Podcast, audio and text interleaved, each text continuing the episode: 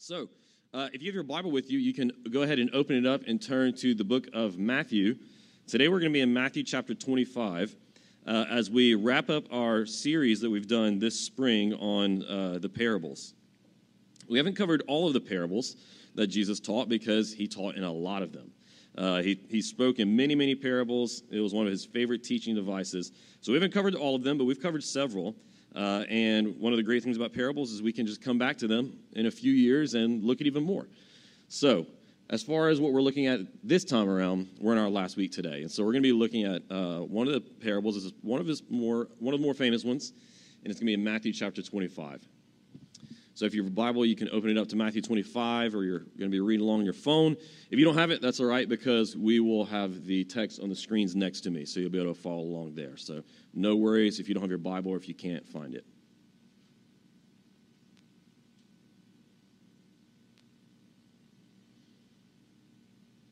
All right. Well, if we're all ready, we're going to go ahead and read this passage and then jump into it to see what we have to learn today. So Matthew chapter 25, and starting in verse 14, Jesus speaking says, "For it is just like a man about to go on a journey. He called his own servants and entrusted his possessions to them. To one he gave 5 talents, to another 2 talents, and to another 1 talent, depending on each one's ability. Then he went on a journey. Immediately, the man who had received 5 talents went, put them to work, and earned 5 more. In the same way, the man who with 2 earned 2 more. But the man who had received 1 talent went off, dug a hole in the ground, and hid his master's money. After a long time, the master of those servants came and settled accounts with them. The man who had received 5 talents approached, presented 5 more talents, and said, 'Master, you gave me 5 talents. See, I've earned 5 more talents. His master said to him, 'Well done, good and faithful servant. You were faithful over a few things. I will put you in charge of many things. Share your master's joy.' The man with 2 talents also approached. He said, 'Master, you gave me 2 talents. See, I've earned 2 more talents. His master said to him, 'Well done, good and faithful servant. You were faithful over a few things. I will put you in charge of many things. Share your master's joy.' The man who had received 1 talent also approached and said, 'Master, I know you. You're a harsh man, reaping where you haven't sown and gathering where you haven't scattered seed. So I was afraid and went off and hid your talent in the ground. See, you have what is yours.' His master replied to him, 'You evil, lazy servant. If you knew that I reap where I haven't sown and gather where I haven't scattered, then you should have deposited my money with the bankers, and I would have received my money back with interest when I returned. So take the talent from him and give it to the one who has 10 talents. For to everyone who has, more will be given, and he will have more than enough. But from the one who does not have, even what he has will be taken away from him. And throw this good-for-nothing servant into the outer darkness, where there will be weeping and gnashing of teeth.'" So we're looking at this parable today. This is the longest parable that Jesus taught, and it is one of the most popular, or one of the most famous, at least. I'm sure that many of you here have heard of it before. But as we look at this parable today, I want us to start by asking this question, which is this: what on earth are we here for? Right? Have you ever asked yourself that question? What on earth am I here for? What on earth are we here for? Especially in light of this, let me ask you this question. If you've been a Redeemer, you've heard me ask this before, but if the point of Christianity is just to make sure that you don't go to hell, if the whole point of Christianity is just to get your sins forgiven and make sure that one day whenever you die, you don't go to hell, you don't go to that place of weeping and gnashing of teeth like we read about there at the end, it takes a dark turn there at the end of that parable. If the whole point is just to make sure that we don't go to that place, right? Well, then why are we here? Why isn't it that after you become a Christian, why isn't it that after you're saved and your sins are forgiven, then you don't just, poof, vanish and then go to heaven, right? Or that God doesn't just go ahead and ascend you up and bring you into heaven. Because if that was the whole goal, well, then goal accomplished, right? So what's the point of you being saved, justified, right? Standing before God now, innocent of all guilt, clothed in the righteousness of Christ, but then being left here with all the dangers and perils of our world, with all the sufferings of our world, with all of the ongoing opportunities that you and I have to just really make a mess of ourselves in our life. Christian friends in here, if you've been following Christ, how many times have you thought to yourself before, boy, it would have been a lot easier if he just would have taken me after I received him as Savior, right? Because you're still struggling with sin and so on. And so what's the point? What on earth are we here for? Is it so that we can prove ourselves, right? Is it so that we can prove our salvation, right? He saves you and then he leaves you here to see, did it really take, right? Or so that you can earn it, so that you can pay him back in a sense? No, that's not why. The Bible tells us that we are saved by grace alone. That means salvation, your sins being forgiven, you going to heaven rather than hell one day, is a free gift from God, paid in full by the blood of Christ. You don't earn it at all. You don't have to prove anything for it. It is given to you to be received. So once again, what is the point? What if you aren't just saved so that you can get out of hell, but that you were saved for a purpose?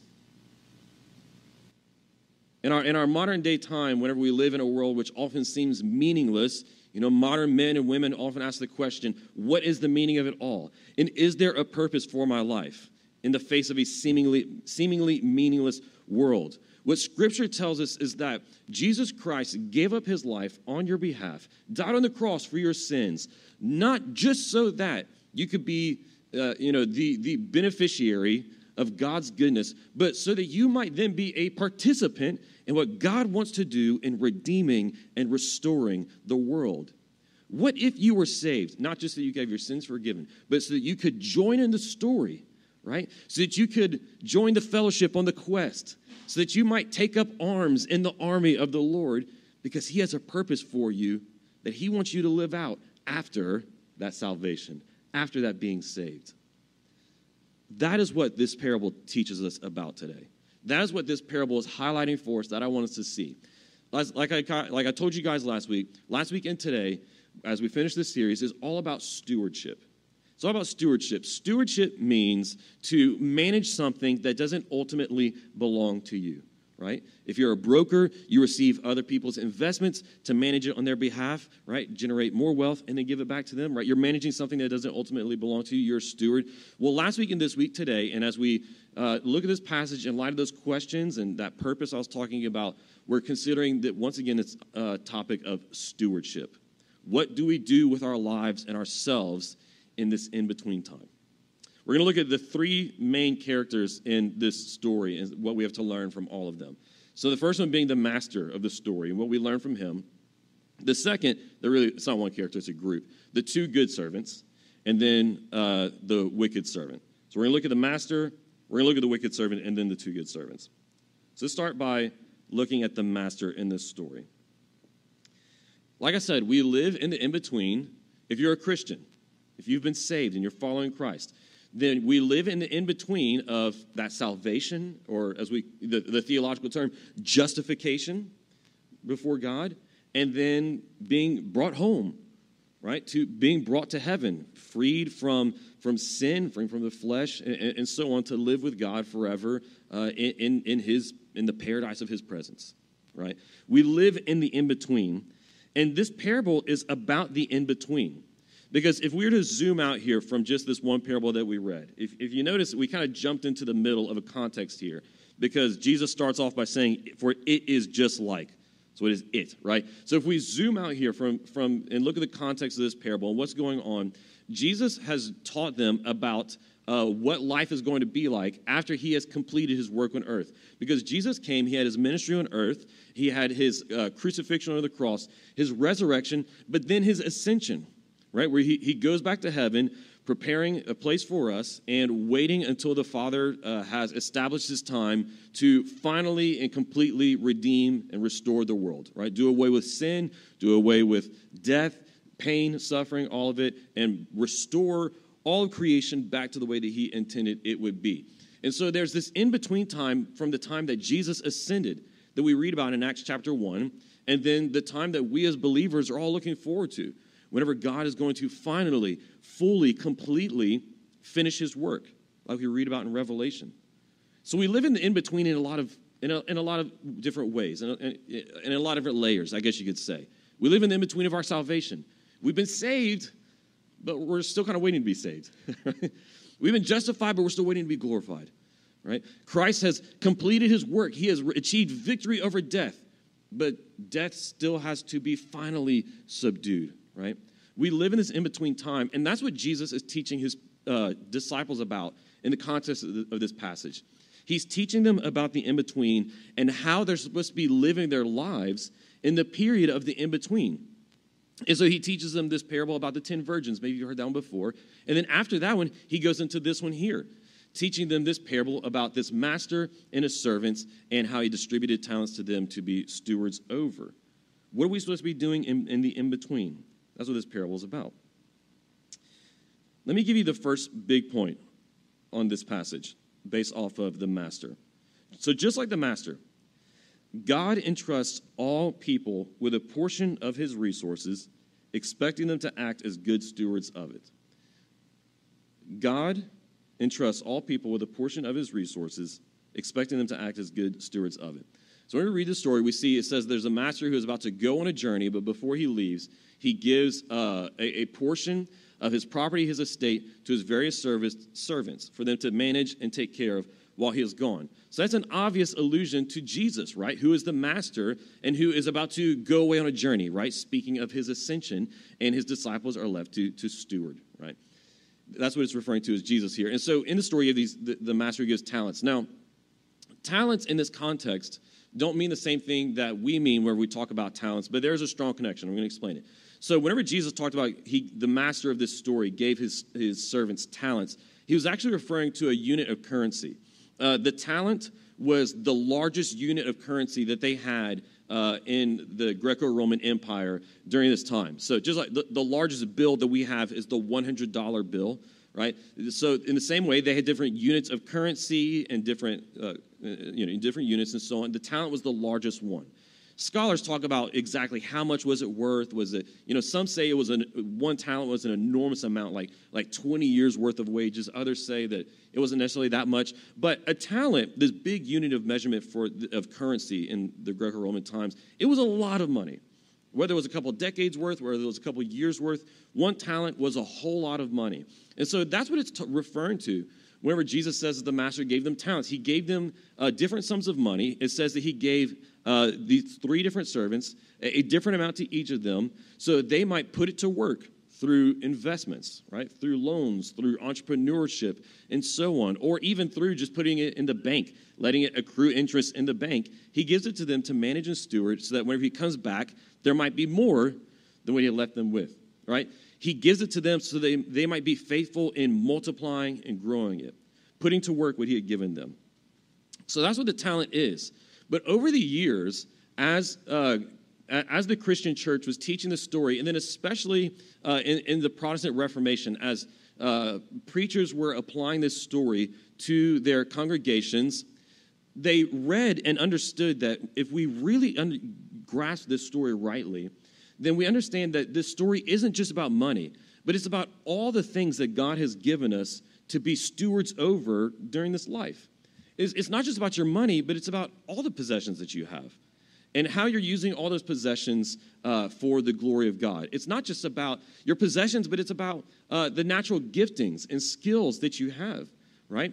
Whether you are strong or whether you are intelligent or whether you are educated or whether you have this empathetic healing personality that can help people and work through stresses and traumas and so on. Like whatever natural talents and giftings God has given you, using all of those things as well to contribute to the growth of his kingdom and to give glory to him. And so as the Christian church was applying this story to their congregations, we slowly developed this English word called talent. So the actual English word that we have to describe those natural giftings and skills that you have, right, comes from this parable here, from preachers throughout the centuries, applying it to their congregation, saying, you know, it's not just how you use your money, but it's how you use everything in your life. It's how you use all the talents of your life for the glory of God that he wants to see you steward. So God entrusts all of us with talents, those natural skills and giftings. He entrusts all of us with different opportunities, with time and circumstances in our life. Yes, even with different property, but God gives all these things to us so that we might steward it for his glory. Now, that might be a new concept for you. Maybe you've always looked at your life and you looked at your vehicle and the money in your bank account and your home, or maybe for some of you college students, you look at the stash of ramen noodles in your pantry and you think, these are mine, right? But if we understand, if we live through a biblical worldview, right, if we live according to what Scripture says, then what we understand is that everything we own, from that stash of ramen noodles — I have ramen noodles in our pantry too, okay? From the stash of ramen noodles to your vehicle, to your natural talents and giftings, to the relationships you have, all of it ultimately belongs to God, and he has given it to you to manage, to steward, to watch over, to use and employ in such a way that you are multiplying it and then giving glory to him. Consider this. In Psalm chapter 24, verses 1 and 2, it says this: "The earth and everything in it, the world and its inhabitants, belong to the Lord." Why? It says, "For he laid its foundation on the seas and established it on the rivers." You see, Scripture, the biblical worldview, describes God as the grand architect and builder, right? The master contractor over our world, who laid the foundations, as it says, who created this world. And as the creator, he is the rightful owner of everything in our world, which means even the things that you have, and whether it's the business that you build, the home that you build, the opportunities that open up to you, everything that you have ultimately belongs to him, because he created the possibility even for all those things, right? Even whenever you do make right decisions, you live a disciplined life, and that reaps for you great rewards, you cannot look at even those things and say, well, these are all rightfully, ultimately mine. To use however I please, God cannot make any claim on these. Even in those situations, we can't say that, because why? Because God gave you the talents and skills to make those opportunities happen, right? Or to build that business. He gave you the opportunities, right? He opened the doors. He placed you in the right circumstances at the right times, right? He protected you from calamity and from all those things of the world that are outside of your control, from crushing that dream that you were working on. So even whenever you're building and achieving your dreams and you look at the result and say, I have built this, you stewarded everything God gave you in the right way so that that dream came about. But ultimately, it's still God's. Why? The psalmist says, because he laid the foundations, right? Because he established everything in this world, therefore all the world and all its inhabitants, it says, belongs to him. So once again, what this means is that everything in our life, we are just stewards over. We're managers, we're brokers, taking all these things that he has given us, whether they're actual possessions, relationships, opportunities, or our talents and skills, to use as he tells us, to be faithful with them, to multiply them, and to use them for his glory. And so just what this means for our life, very simply, is this. Are you acknowledging God as creator and Lord over your life? Are you acknowledging God as creator and Lord over your life? Or are you holding on to all the things in your life and the relationships and so on with a really tight grasp? Holding on to them tightly, holding on to them with all the control that you can, seeing them as ultimately yours, to use however you desire and to use however you wish, to use them not for the glory of God, but to use them for your own glory, right? Are you acknowledging God as the creator over your life, and whom, because he is creator over your life, he is the rightful Lord, right? The rightful owner. All things that you have and do are due to him? Or are you trying to live as your own Lord over your life without acknowledging the glory that is due to him? So this is what we see when we look at the master and some things we should consider. But let's look at the servants. So let's look at first the wicked servant and then look at the good one. So we're going to kind of go in a slightly different order of the story. But let's look at the wicked servant first, the one that's dealt with at the end here. Let me go ahead and give you the point, and then we're going to work this out. So the point here, the second big point, is that those who fail to use the gifts God has given them for his service will be punished by separation from him. That's what we see from this story. That's what happens. Those who fail to use the gifts God has given them for his service will be punished by separation from them. So to understand this, let's look at what happens in this story. Let's ask two questions when we look at this wicked servant. Let's ask, what did he do? And then how the master responded. So first of all, looking at what did he do? The master gives the talent, and he gives it so that they might, like I said, get a return on his investment, right? So that whenever he comes back, there would be more than what he had initially given him. And the two good servants, they do that. One has 5. He creates 5 more talents. The other has 2. He gets 2 more from his business endeavors. But this one, he disobeys.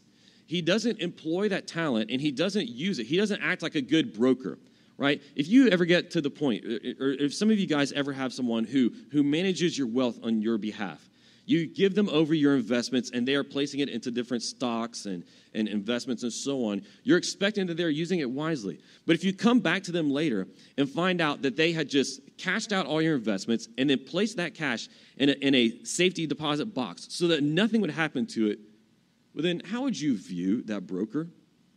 How would you view that manager over your wealth? You would be quite upset, right? Because they had not done what you wanted them to do. They had not fulfilled the job that you had charged to them when you gave them that wealth. And so this servant, that's what he had done. He disobeyed his master's wishes. He did not fulfill the calling that his master had given to him on his life whenever he gave him that talent.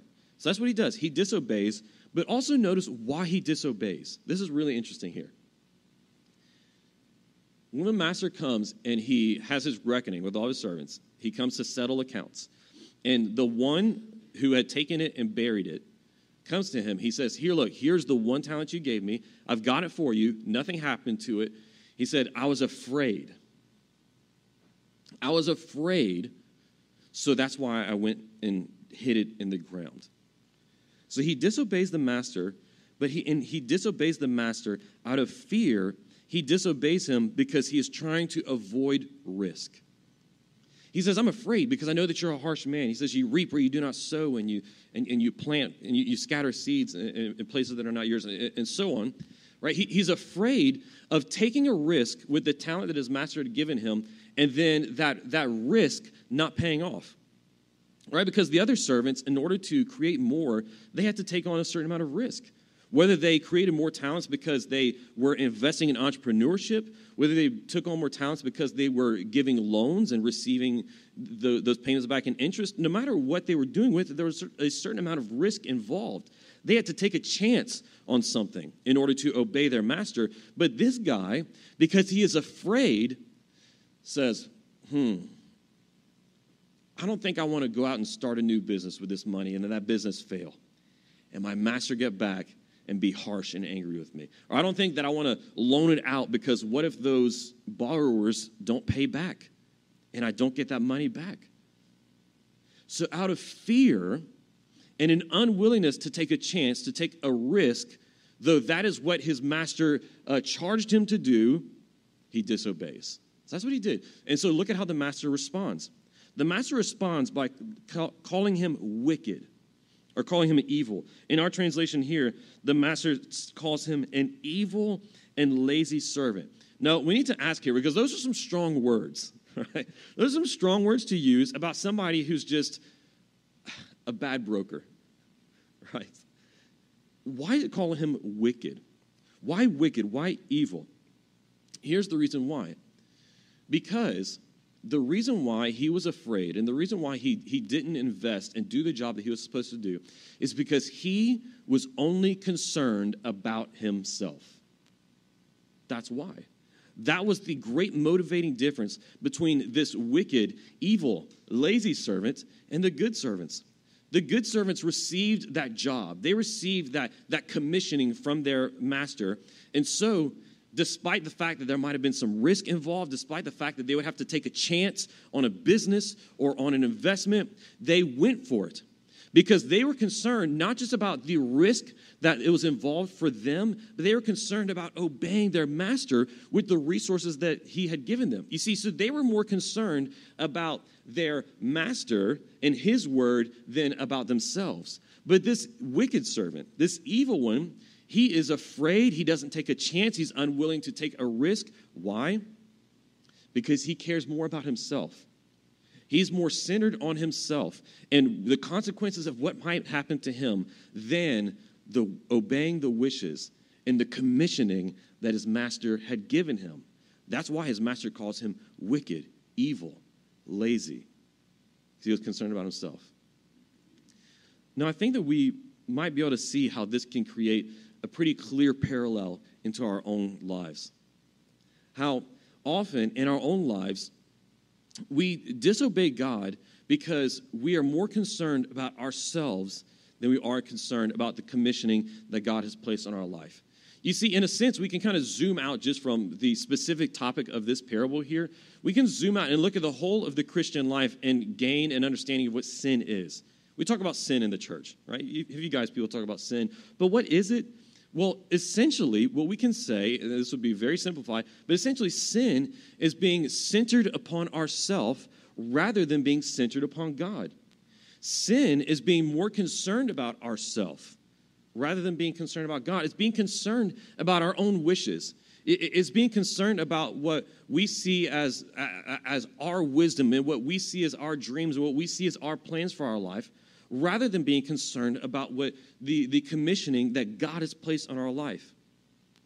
So whenever we talk about sinning against God, right, whether that is breaking one of the 10 commandments, whether it's telling a lie, whether it's lust or adultery or something else like that, whether it is stealing, but whenever we sin, before you ever go and do any one of those sins, before that ever happens, what is happening beneath the surface in our heart is that we have made a conscious decision, right? Like if I tell a lie, before I told that lie, I decided in my heart, you know what? Saving skin, right? Or saving the people's perception of me in this situation, or avoiding the consequences that should be due to me is more important to me than honoring what God says about my life, so that's why I'm going to tell this lie. And then I tell the lie. In the same way, before you ever commit any sin in your life, what you're doing in your heart, you might not think about it quite that consciously in the way that I just laid it out. But what's happening in the dynamics of your heart is that you're making a decision to be self-centered, selfish, we might say, rather than placing our trust and placing our lives, centering ourselves in what God says, and what is his desires, and what is his wisdom, and what he has commissioned us to do in our life. This is the heart of sin in all of our life. And you see, it's also the sin that we commit in our life whenever we as Christians, let me just talk to you for a moment, if you're a Christian in here, if you're following the Lord, you know that you're saved, right? Because maybe some of us don't quite know yet. But let me talk to those of you in here who are Christians. Whenever we read this parable, and we know, you know what? I've been living more by fear than by faith, right? I have been avoiding risks. I have not been living out the commissioning that God placed on my life because I'm afraid of taking a chance. I'm afraid of what might happen if I take this chance, if I take this risk, whether it's something like, you know, that is in ministry or whether it's just something in life that you know that God is calling you to take this risk in your career. He's calling you to take this risk in your relationships, but you're holding back from it. Friends, whenever you do that, you're committing a sin of being centered more on yourself than you are on being centered on the wishes of our master. You're choosing your own desires over the desires of our Lord and Savior. How often have we acted exactly like this wicked, lazy servant in this parable here? We're out of fear. We're out of a lack of confidence in God's calling on our life, where We're trying to protect ourselves from disappointment, whatever it might be. We don't use our talents as we know God is wanting us to use them. Here's a further application of this. How many of us are professing with our mouths that we are following Christ, but the evidence of our lives does not match what we are professing with our mouths? That's very similar to this servant too. The servant who was glad to receive his master's talent, but then not live out what he was supposed to be doing with his master's talent, right?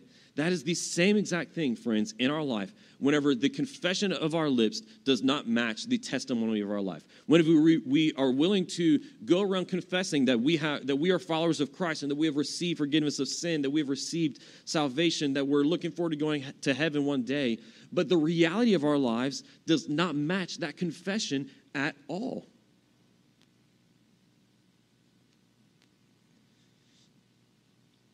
So let me ask you, are you an unfaithful steward of the talents God has given you? Have you been an unfaithful steward of the talents that God has given you? Christian, disciple, right? Fellow believer, have you been held back by fear in your life lately, recently, or in the past even? Have you been held back by fear?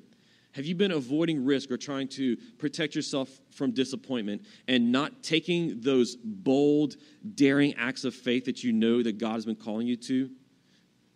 Taking advantages of the opportunities placed before you, or not allowing, or not giving over to Him your talents and skills to be used as He desires and to give glory to Him? Have you been an unfaithful steward? And maybe for some of us in here, you're not a Christian yet, or you're exploring, you're trying to figure this thing out. Well, let me just encourage you to look at your life as well, because even if you are not yet following Him, all the things that He has given you, He has given to you so that you might use as a participant in what He is wanting to do in the world. Like I said before, He has a purpose for you in your life. His goal is not just to give you your get-out-of-hell-free card, right, and then let you go on your merry way, but that you might be one of His good, profitable, faithful stewards. If that's you, let me encourage you to first receive the gift. Receive the gift of salvation that is offered to you in Jesus Christ. Jesus, you see, what we all deserve is the consequence of this wicked servant, because we have all squandered the resources that God has given us. We have all broken His laws. We have all lived our lives centered on ourselves rather than being centered on Him. And so what we all deserve for those things is to be cast out of His presence into the place where Jesus says here, there is weeping and gnashing of teeth. The only reason that any of us have even the opportunity to not go there, but to join in with the cadre of good servants, is because Jesus Christ, the master of this story, took on Himself the consequence, the punishment that should have been ours, right? The only reason that I have the hope of not going to that place one day where there is weeping and gnashing of teeth that I deserve is because Jesus, who is the master, took my place.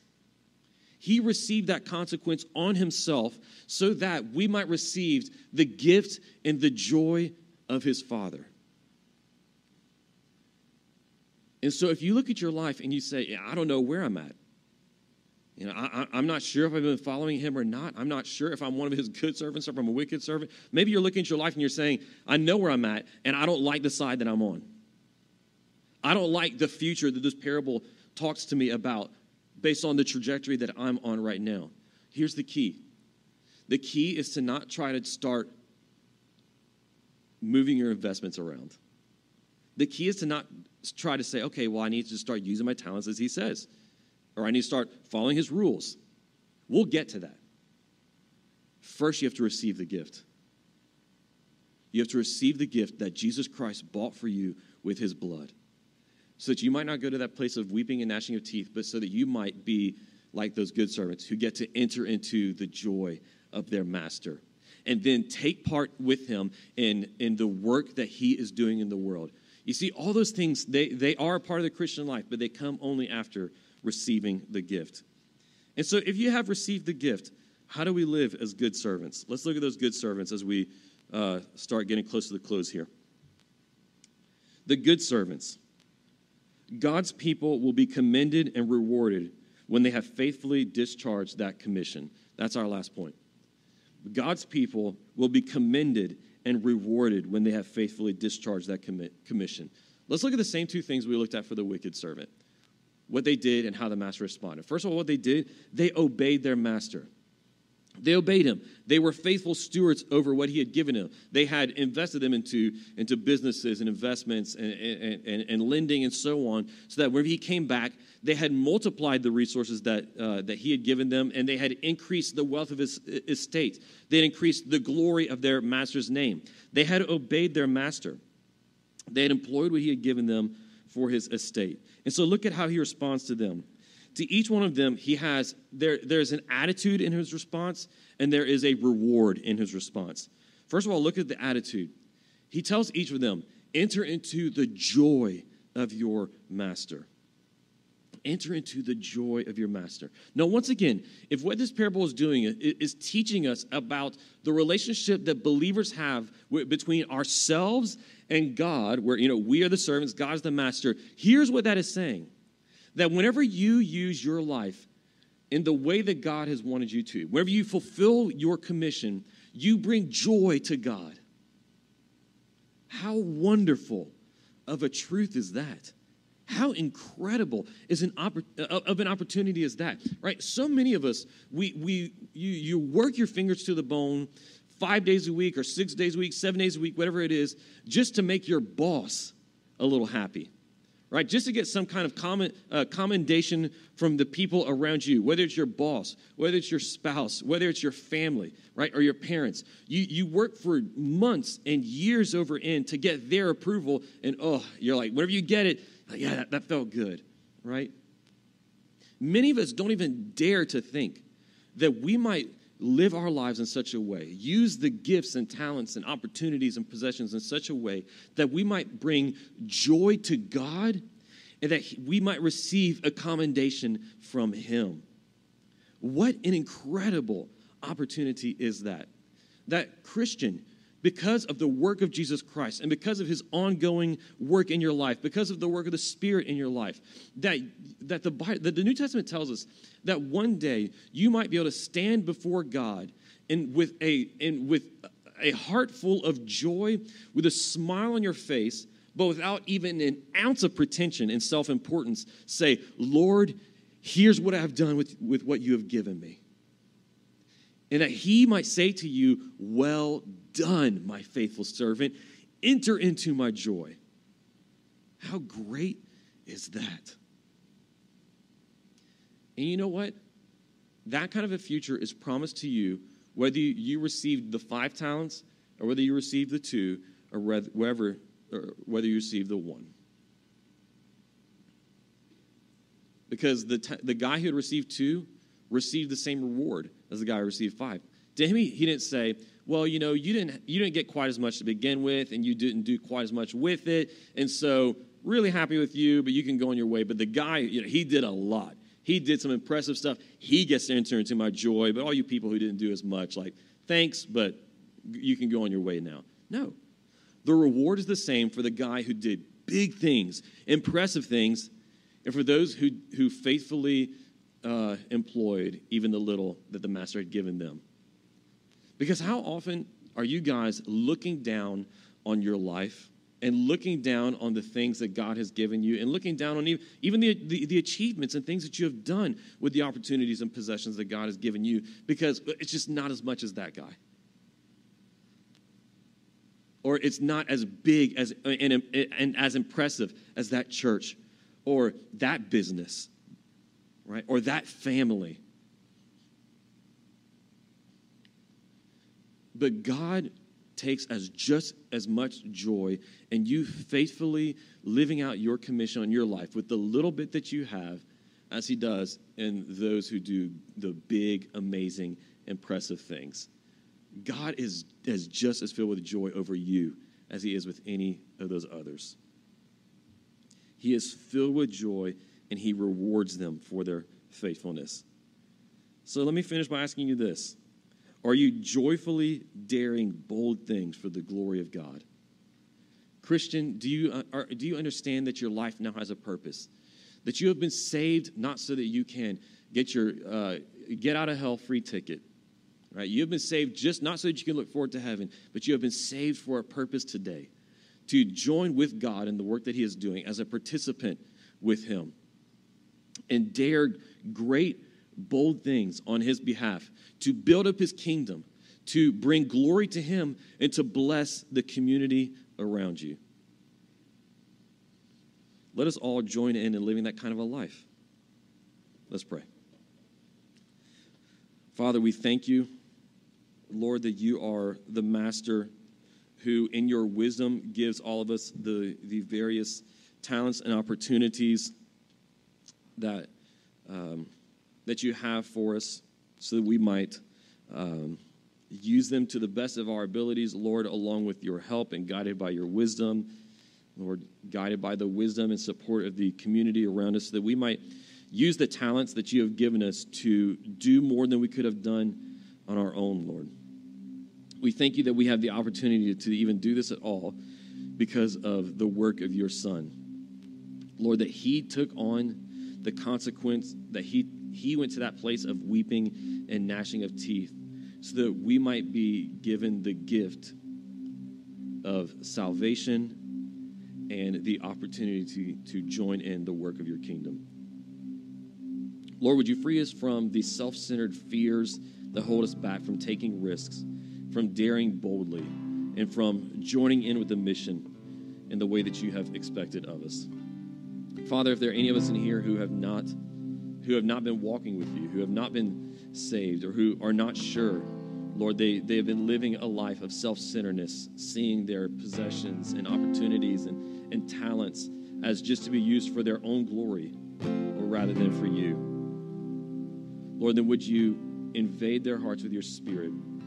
Show them your grace, Lord, that is available to them, the gift of salvation that is offered so that they may walk in the freedom that comes with knowing that all of our sins have been paid for on the cross of Christ, and now we get to joyfully enter into your joy. Look forward to your reward as we selflessly use all the things that you have given to us to be wise and faithful stewards over. We pray all these things in our Lord and Savior's name. Amen.